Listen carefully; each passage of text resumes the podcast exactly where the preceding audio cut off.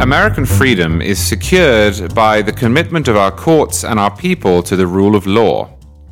National Review's The McCarthy Report offers listeners in depth analysis on the most pressing legal questions facing the country.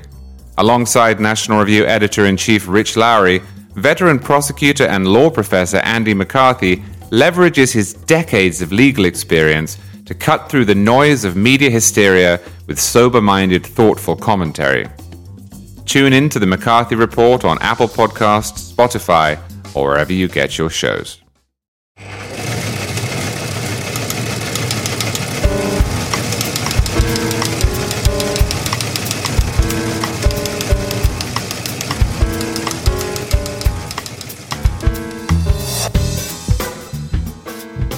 What's wrong with Biden energy policy and how can we do it better? We'll discuss all this more with guest Arthur Herman as part of our special sponsored series on energy. We're doing a number of these episodes throughout the next several weeks. Your regularly scheduled programming will return with our next episode. Our sponsor is ClearPath, an organization devoted to breakthrough energy technologies that you can find at ClearPath org. Arthur Herman is a senior fellow at the Hudson Institute and the author of numerous best selling books, the most recent, a really terrific history of the Vikings. And you are, of course, listening to a National Review podcast. And with that, Arthur, thanks so much for joining us. Oh, it's a pleasure to be here. Happy to talk to you.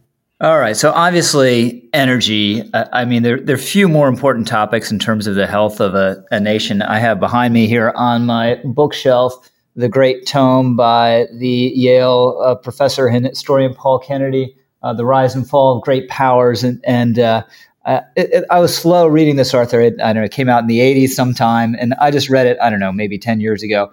But it, it's just, it's about, as the title says, you know, the rise and fall of great powers, and energy is just a, a, huge element of it. And there, are these tables he has throughout the book, you know, of energy consumption and energy uh, production. So for a great country such as ours to turn its back on a amazing strategic economic blessing you know of, of having just abundant natural um, reserves of all sorts of different kinds of energy is just in the sweep of history. It's bizarre. I mean, there, there's it's it's hard, right, to think of any example of, of, any country prior to this. It'd be like the the British saying, you know, in the uh, 18th century, well, we don't coal, we don't want to use coal.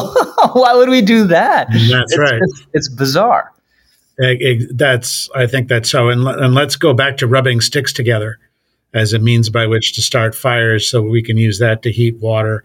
Uh, and uh, and use that as our energy source. That's how that's how backward looking this is. And the shame of it is, Rich, is that not only are we uh, squandering an enormous economic opportunity, and also too the means by which our our great reserves and production of fossil fuels. I'm thinking particularly about natural gas can provide the perfect transition, the perfect bridge to those clean renewables of solar and uh, uh, solar and wind and geothermal everyone is talking about. Um, instead, what we've done is we've basically not just shot ourselves in the foot, but are cut off, cut ourselves off at the legs. And the, the, and the key beneficiary in all this, by the way, is going to be China. Mm-hmm. And I would say if uh, the leadership in Beijing, if uh, President uh, uh President Xi Jinping's um, strategic brain trust had come up with an energy policy that would ensure that America uh, goes into decline as a superpower and opens the way for China to emerge as a global global hegemon. They could not have picked a better plan than the one is that's being played out right now um, with uh, with this current administration. Yeah. So so expand on on that. Why is it such a boon to China in particular? Well, because it because what it does is is it it, it hobble two reasons. Well, three actually. When you come down to it, number the first of it is is that it hobbles and and handicaps our ability to grow economically. Mm-hmm. Um, every great power, every uh, civilized nation in history has been dependent upon cheap energy. Um, in the ancient world, that cheap energy, by the way, took the shape of, of human slavery. Uh, that's why slavery existed. It was a cheap form of energy to get tasks done. Um, in the 19th century, as you just pointed out, uh, in came coal, and coal became the cheap energy by which to grow economies and in which to make societies more prosperous uh, and more affluent.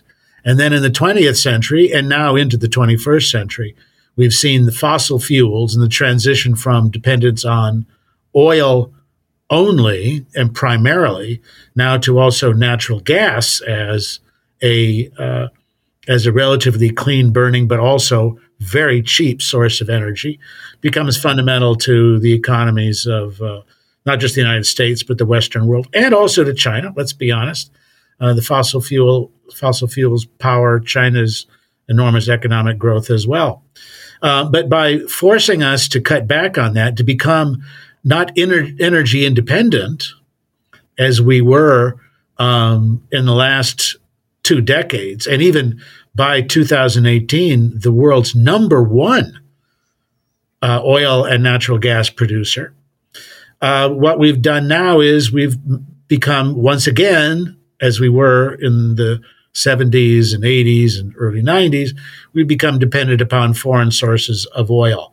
That very much limits our ability to, to grow and expand our economy. That's number one. Number two is, is that it's also made it really difficult for us to use our position as the world's number one oil and natural gas producer for strategic purposes. You know, Rich, uh, a couple of years ago, um, uh, we published my essay on America's oil weapon. Uh, you remember that in an, in an issue of National Review that talked about the way in which energy production in the United States, particularly oil, but also natural gas, could become a strategic tool by which to advance American interests, but also to place uh, strong constraints on the abilities of countries like Russia and like China to advance their uh, global agendas versus the world's democracies.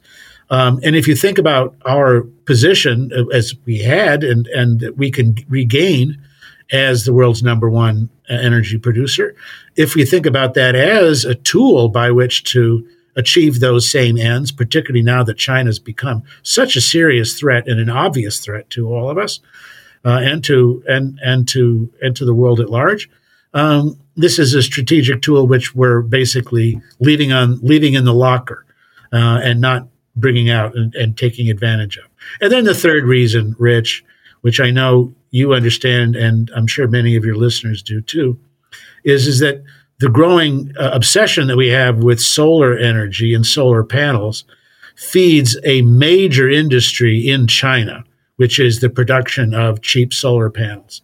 So the more that we shift over to clean renewables, as they're labeled, the more, in fact, we become dependent on China as the main source of the commodity that makes uh, solar power uh, possible and makes it cheaper. Uh, so that's three strikes, three different strikes against the the the way in which uh, the current administration is pursuing a a broken and bankrupt energy policy. So I want to come back to the the, the details of, of, how that policy is broken and actually what it is. But let me proceed a little bit out of out of order, if you'll uh, forgive me. So uh, coming back to to China, so that bet on solar panels that China has made is that a good bet? Is that uh, an argument that uh, maybe Greens in this country were correct? We should have been doing, you know, Solyndra be damned. We should have been doing the same thing ourselves in a much more robust way. No, I don't think so. I think it, just the opposite. What it really suggests is is that much of the push with regard to solar pa- panels and solar energy, quite apart from the fact that it is such a low has such low energy density compared to fossil fuels. In other words, that it's so inefficient and so unproductive relative to fossil fuels in terms of the kind of power that you're able to achieve, uh, the use that you're able to get out of its versatility, um, and its reliability for all of those reasons. What the real the where the real effort needed to be directed was to find ways to make um, uh, the generation of solar power and so and and the use of uh, and storage of solar battery, uh, solar power through battery technology would have been a much better bet than producing fungible goods like uh, solar panels. What we're really seeing, I think, in many ways is that, and, and even so, even with government subsidies, there was no way that we were going to be able to undercut the price of uh, cheap manufactured solar panels coming out of coming out of China. So it was a misconceived energy strategy from the very beginning, uh, from the uh, a legacy of an Obama administration that was driven by this obsession with green renewable energy um, that has uh, been uh, very much to the benefit of China, and that really was would have only minimal benefit for us if we had taken a um, a protectionist or a reshoring uh, approach to solar panels. Certainly, by comparison to what we can do and have done, when we look at using the energy sources we do have that are here and that have much more reliability and much more energy density, like uh, oil and natural gas. So, have we been making those uh, kind of investments in in batteries, um, or, or um, just not the level that's that's necessary, or, or, or where does that stand? Well, there's a there are big challenge. There are enormous challenges that go with that, and yes, there's a lot of work that takes place both at the commercial level, but also at places like the Department of Energy to find ways to make a battery technology that can store more efficiently uh, and that will, in a sense, really amplify um, the power of the energy of the energy which is stored and it makes available. The problem we've got with storage batteries right now is that they're enormously clumsy and heavy. Look at the batteries, for example, the lithium ion batteries that go into uh, electric vehicles right now. Mm-hmm. Um, these are enormously expensive, clumsy pieces of pieces of machinery. And I would say probably in the next four or five years, you're going to see some advances that look beyond lithium ion battery technology to something uh, that will be cheaper and more efficient uh, and uh, uh, and will work better from a component standpoint. We've done a study here at Hudson Institute on electric battery technology and the ways in which that's going to change and advance the next several years. There's many promising areas there. Don't misunderstand me. I'm not a, I'm not an enemy of electric vehicles, mm-hmm. and I'm mm-hmm. definitely not an opponent about the development of, uh, of battery technology as an important way for the future. But the fact of the matter is, Rich, that even when we come to the question of lithium ion batteries, for example, um, which are of use for electric vehicles, uh, but for a number of other kinds of uses, particularly particularly for our defense department, um, we still come back to the real question about supply chains.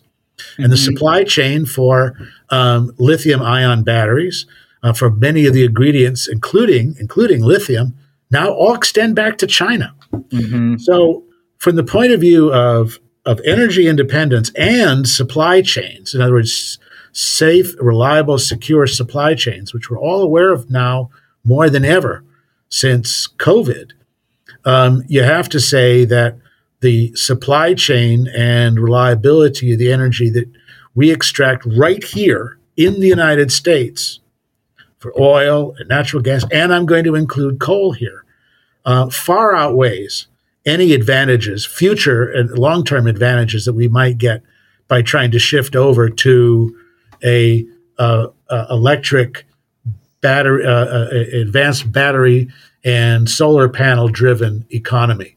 We've got a long way to go before we're going to be ready to uh, to that becomes an important and and a and a vital source of our of our energy, but also of our economy.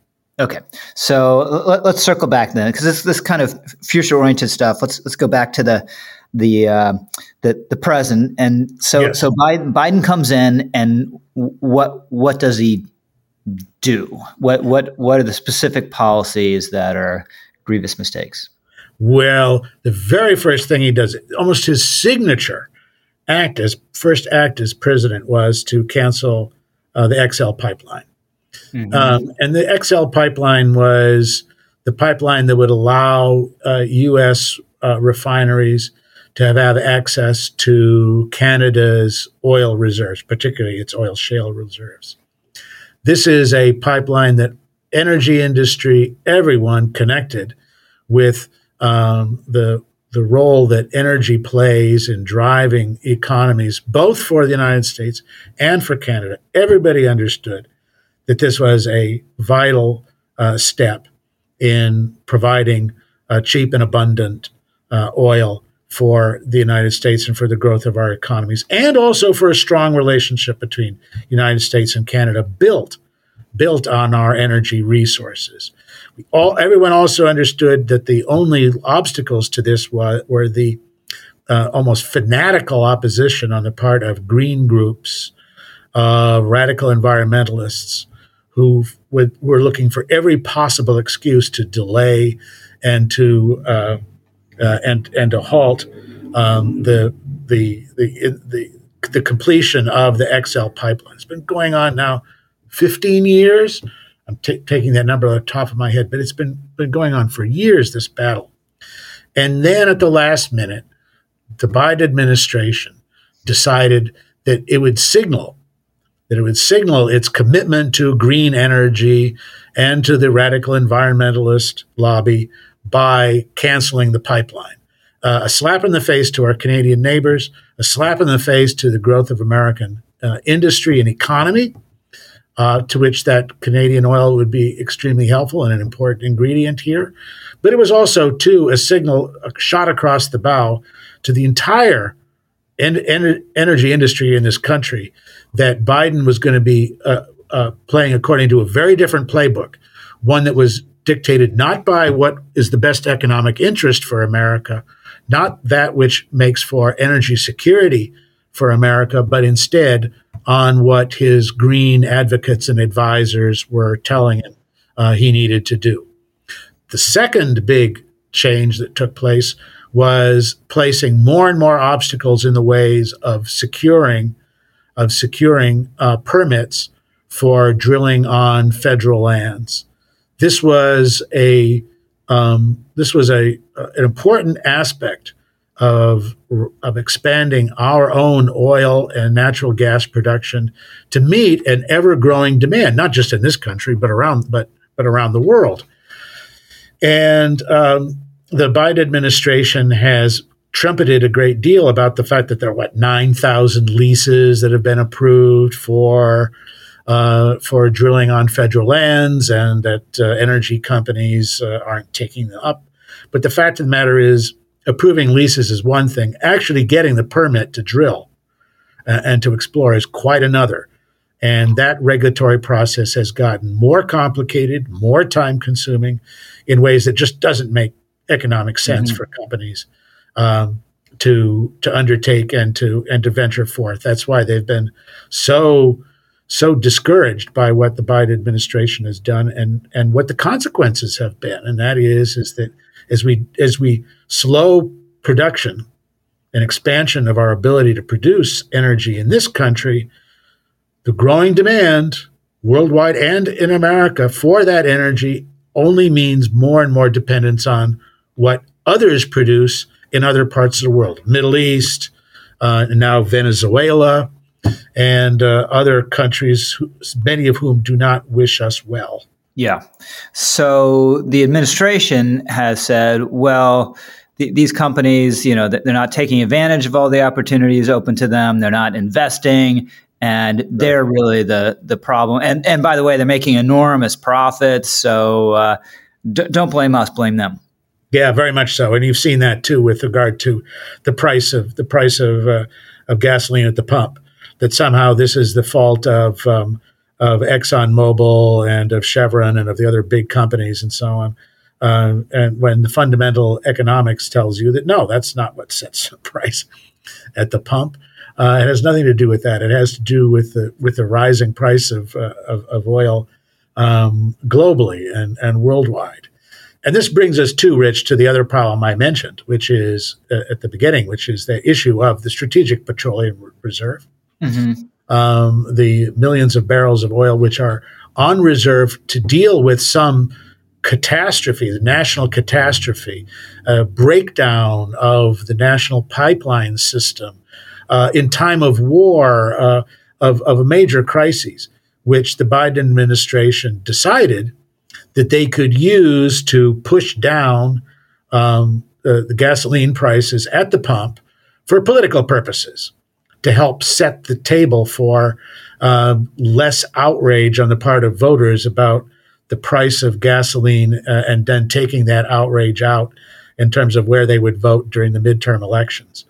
Uh, and so we end up with this rather strange situation now that we face now, in which uh, we had a, a, strategic petroleum reserve, which is at its lowest point since 1984 because of those the, the, the, the siphoning off of barrels of oil for political purposes by the Biden team.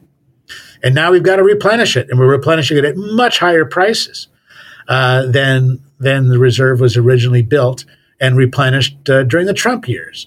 Mm-hmm. Um, and so there's a lot of concern about why are you doing this? Why are you now rebuilding this uh, this reserve when prices are at the top? Uh, when uh, you could have you could have held this in reserve and found other ways to drive the price down, which was again mm-hmm. increase right. domestic production. Yeah. So, what about the pressure on Saudis and OPEC? I mean, it, it, one, it just doesn't make any, any sense. If we're, we're going to be using oil, why why wouldn't we do it our, ourselves rather than going to the Saudis? I'm still Absolutely oil, right? right. And um, and uh, well, we'll address that first. Yeah, I mean, you're you're you're, you're quite correct. Um, it makes absolutely no sense from a national interest point of view uh, for us to be dependent once again on what OPEC decides. You know, OPEC's going to meet next week and to come up with their next uh, round of decisions about whether to increase output, whether to uh, constrain output. These are, and everyone's waiting with bated breath. What are they going to do?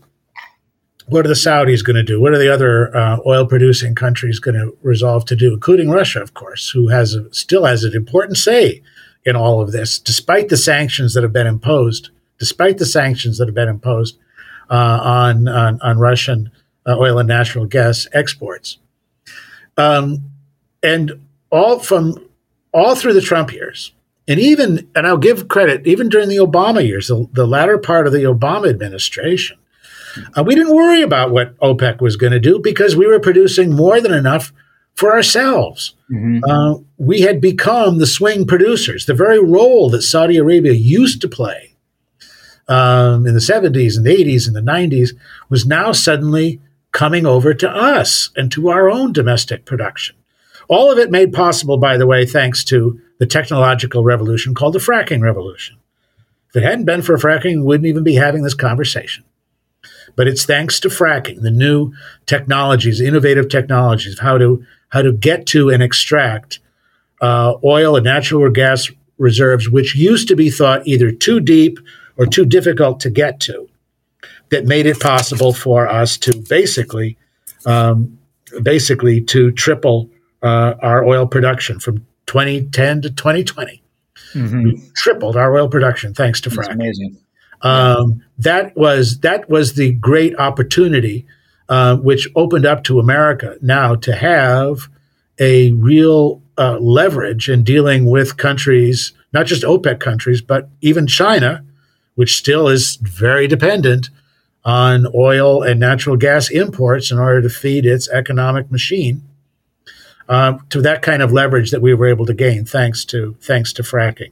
Now we have, of course, a you know a, a green administration that's beholden to green interests that want to limit fracking or even shut it down altogether um, as part of their as part of their anti-energy uh, anti-energy uh, agenda. So we find ourselves coming, as I was saying at the beginning, back in full circle. Really, we've come back full circle for where we were in the 1970s, where we everybody looked to. To, and worried about what Saudi Arabia was going to do, what OPEC was going to do, that the economic fortunes of the of the industrial and post industrial world, including the United States, depended on what decisions were going to be made for that, you know, two weeks in Vienna or wherever long the meetings were going to take place, to one in which we were making the call. We were deciding uh, and, and had opened up exports for now oil and natural gas to our allies, to other countries, in ways that really were able to spread prosperity, but also uh, also to bank upon our own our own energy energy independence in ways that until fracking came along would just not have been seemed possible. Mm-hmm. Yeah, um, all of that's been abandoned. All that's been set aside, and all of it is waiting to be reactivated by a different administration uh, and by maybe a Congress that can really force this current Biden administration to reconsider many of its many of its key and I think uh, very poor decisions in the energy sector. So, what did you make of speaking of the Saudis of the Saudi rebuff of the Biden administration? What what geostrategic lesson is there in that? Well, I think the the lesson is that um, that's a relationship which has been uh, uh, so badly mishandled by this administration um, in ways that, uh, and here we have to get our, we're going to have to expand our discussion a little bit to talk about the Biden's uh, Biden approach to the Middle East as well as to issues about energy.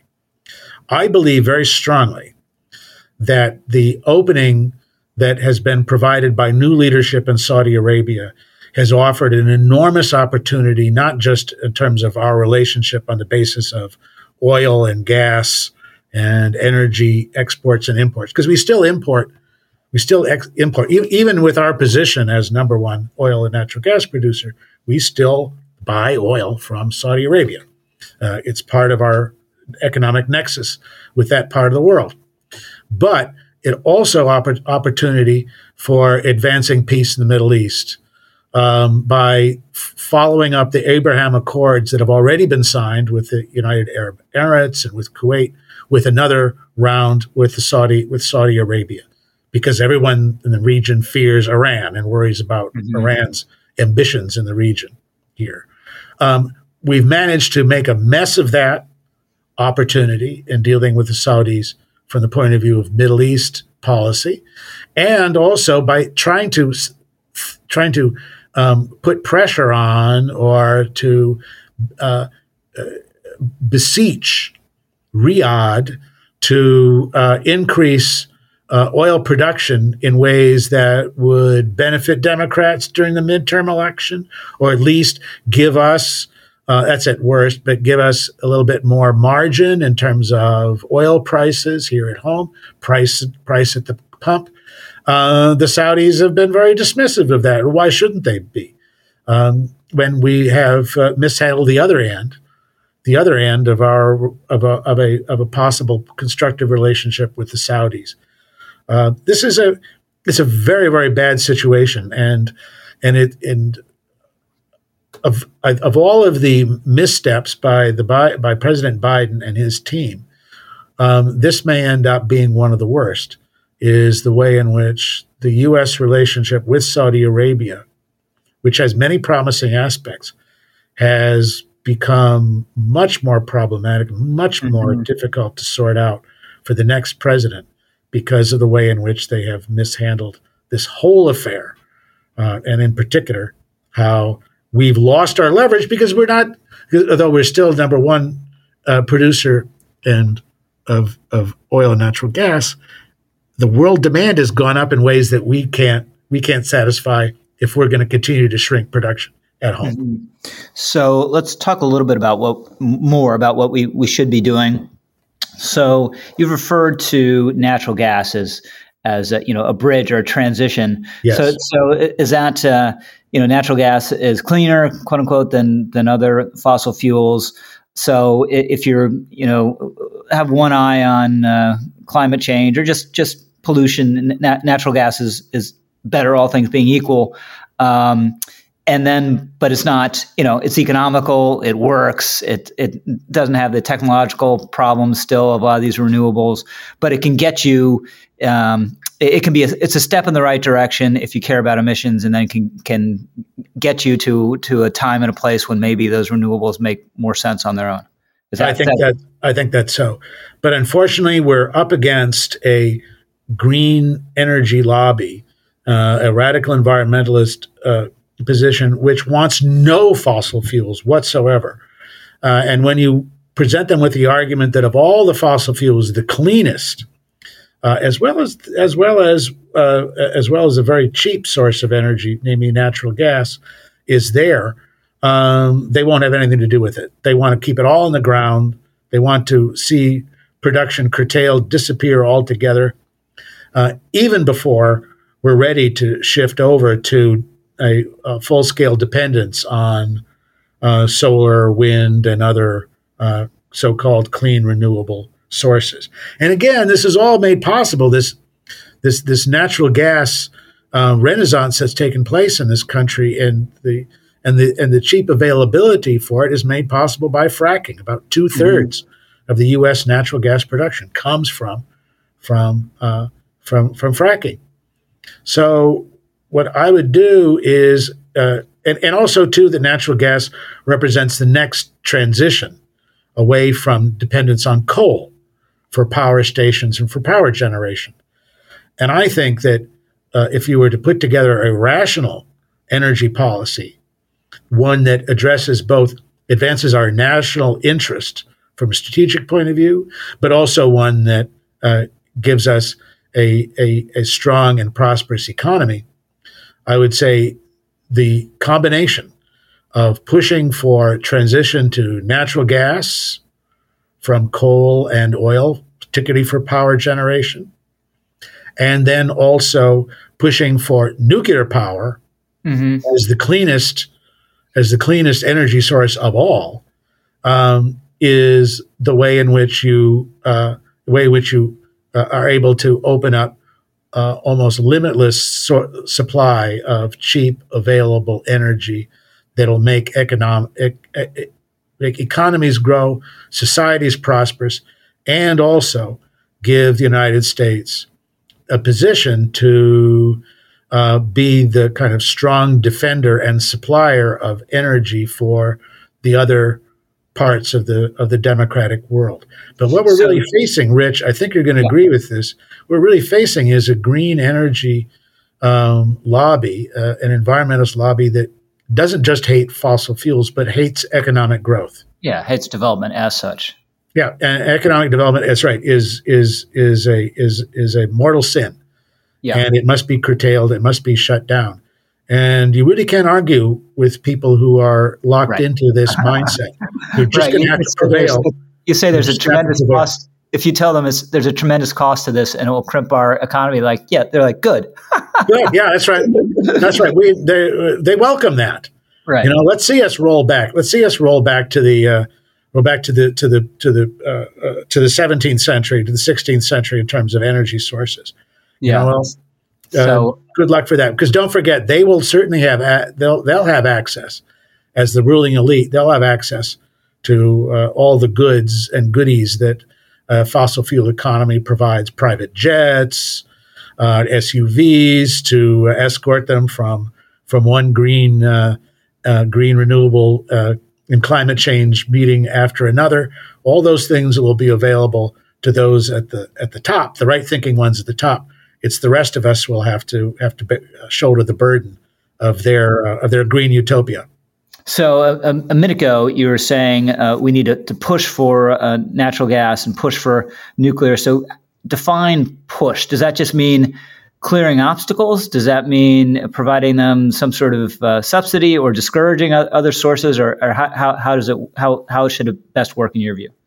Um, by far and away, the most important is to clear away the unnecessary regulations um, and uh, and bureaucratic obstacles that stand in the way of number one building the pipelines that make it possible to tap into and to and and permit that energy to flow, particularly from the new areas that um, that have opened up thanks to fracking for energy production and generation. Mm-hmm. You know, we really have a new energy map here in the United States. It's changing rapidly that states like Ohio and Pennsylvania and North Dakota have become major energy producers. Mm-hmm. We usually think about it, or have been trained to think about it, in terms of Texas and Oklahoma uh, and Louisiana.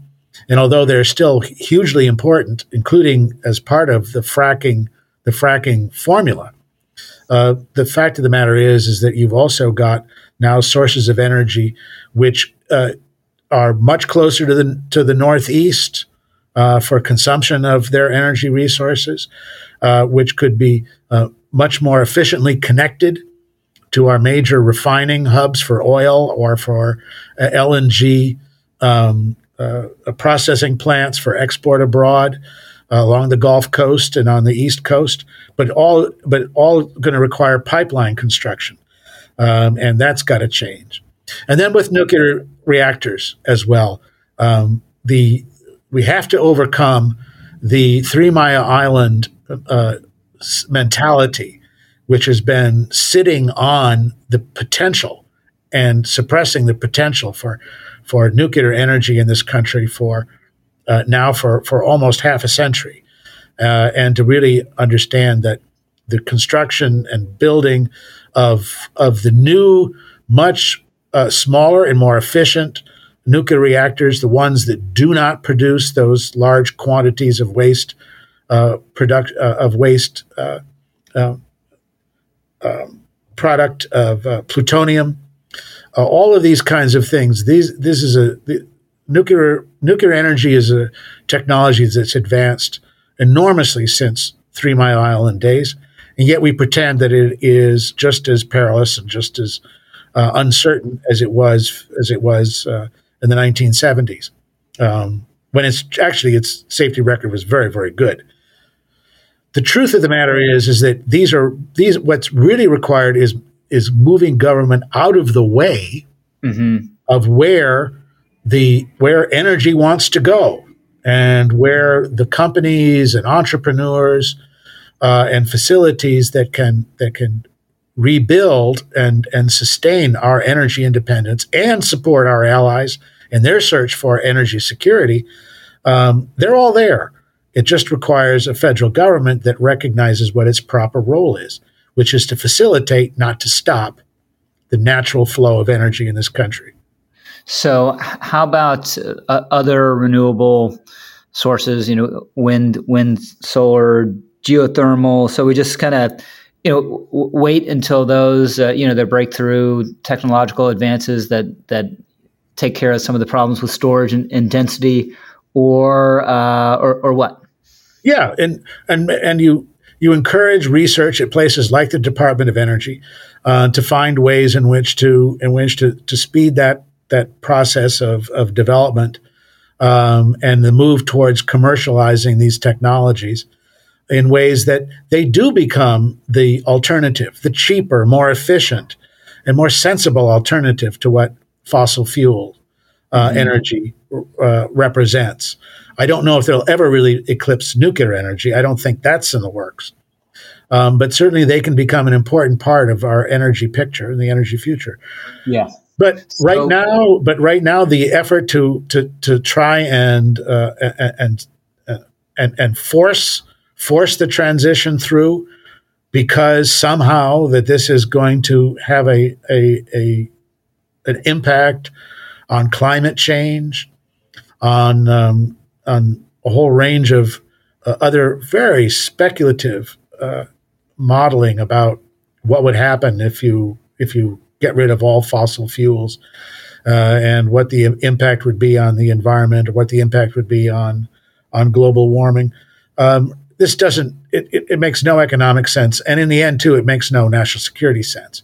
Because as we were saying at the very beginning what it's really doing is playing into the hands of china mm-hmm. by making it more difficult for us to compete economically but also to helping china uh, economy because they're going to be supplying the main parts and components and the raw materials for that green utopia that everyone is uh, everyone's talking about so finally, climate change. How do you sure. how do you think about it? How real it is? How threatening is it? You know, every time now that there's a, a, a natural disaster or quote unquote extreme weather event, it's attributed to climate change, whether it's a hurricane or a flood or a fire.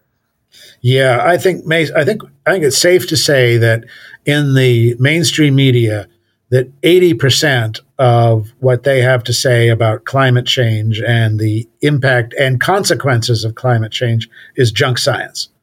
Mm-hmm. Uh, I think what we've got is a is issues about a, a changing climate, um, about which the, the role that uh, human activity, economic activity, including energy consumption, has played, it remains very problematic.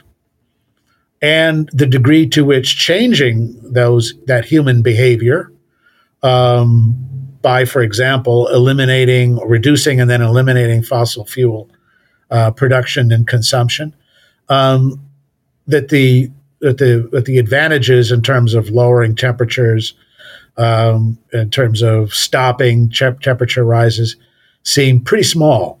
I think every reliable, sensible study, even those who are most insistent about climate change being the great crisis of the 20th century, perhaps the greatest crisis humanity has ever faced, um, even their studies suggest that we're talking about very minor variations mm-hmm. in global temperatures uh, as a result of uh, a result of massive economic dislocation and change. And I think, given the fact that climate change arguments and those who are pushing for massive economic dislocation in order to halt or reverse climate change. The fact that their arguments are so dubious, the fact that they fly in the face of we, our own experience and common sense, that they rely upon um, uh, claims which turn out to be fraudulent, such as the claims that you know this is why we have more tornadoes and why our hurricanes are worse than they ever were. All the other kinds of things that go with it. We have to ask ourselves, uh, why is it that this agenda is being pushed? and why is what's what's behind it and i think more and more what we're coming to see is is that what is behind it is a desire is, is a is a strong anti-western bias i can't think of a better way to frame it mm-hmm. in other words that that the values that have that have made america and the west strong and prosperous and free are values which they are seeking to overturn mm-hmm. um, and to replace with a very different set of values, uh, ones which they see as consistent with their utopian vision of the world, uh, utopian vision of, of humanity's more reduced and more modest place in uh, in the in the world of of, of the cosmos and in creation here, and that what we're really dealing with now is not discussion about uh, empirical science or about rising or, or, or falling temperatures. But what we're really confronting is a, um, a dogmatic mindset that has much more in common, much more in common with the kinds of religious fanaticisms mm-hmm. the West has had to deal with going back to the Reformation and the wars of religion, to uh, radical Islam, um, and that we have to understand the arguments and have to understand the um, uh, the desires and interests of those who are pushing these agendas uh, at a level which has which is not about rational dialogue or policy compromise, but is about a confrontation between two different ways of seeing the world and understanding humanity's place in it. Mm-hmm. Well, that's all very well said. Let's just let's conclude here. It just every time I I hear people saying, you know, this terrible thing that we've done to the developing world, you know, by spewing all these emissions into the atmosphere and having an industrial revolution, you know, everyone should be thanking us, right? okay, are there downsides? Sure. I mean, there, there are downsides to everything, but the the huge advance to human civilization, to human well-being, to prosperity, to health, to all the rest of it. Forged beginning in the Netherlands. I don't need to tell you. You know, then in England, then here. Um, you know that that the, you know we were the advance guard of of the West. It's just enormous that, that we should feel any guilt over it whatsoever is just crazy. That's an excellent point. And then if you just think about it in terms of the the role that Western medicine mm-hmm. right? And um, uh, and ha- has played in terms of and and of, of food production, um, the the ways in which all of these matters which have sprung from the West's uh, economic growth and the factors that have led to that economic growth of reducing poverty, reducing starvation, reducing death by disease.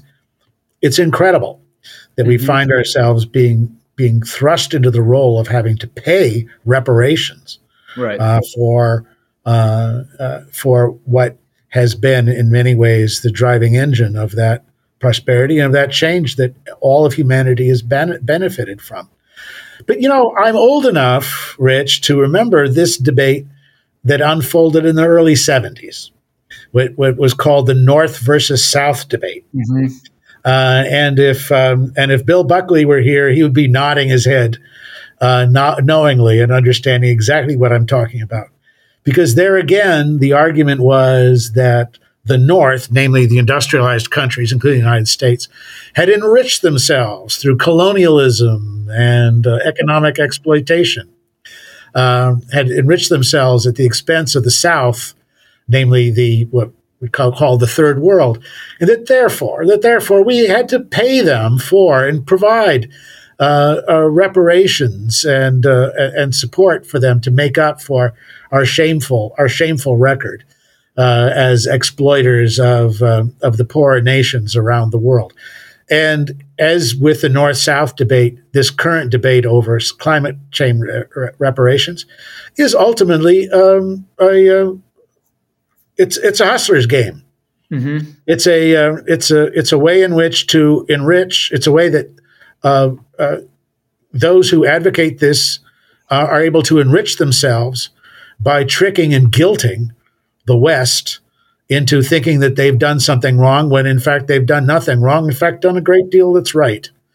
And uh, I think that if we were to pay more attention to the way in which that North South debate played out and the way in which it played into the hands, by the way, of the Soviet Union during the Cold War as a way again to weaken and to distract the attention of the West as the Soviets built their way towards global hegemony, just as China is doing today, uh, under the guise of the climate change debate.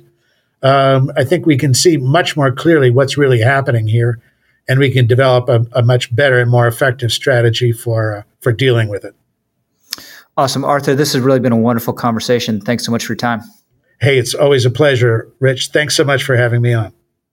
You've been listening to a special sponsored edition of The Editors. Again, our regularly scheduled programming will return with our next episode. Our sponsor has been ClearPath, an organization devoted to breakthrough energy technologies that you can find at clearpath.org. Any rebroadcast, retransmission, or count of this game, by the way, without the express written permission of National Magazine is strictly prohibited. This podcast has been produced by the incomparable Sarah Schutte, who makes us sound better than we deserve. Thanks, everyone, for listening. We're the editors. We'll see you next time.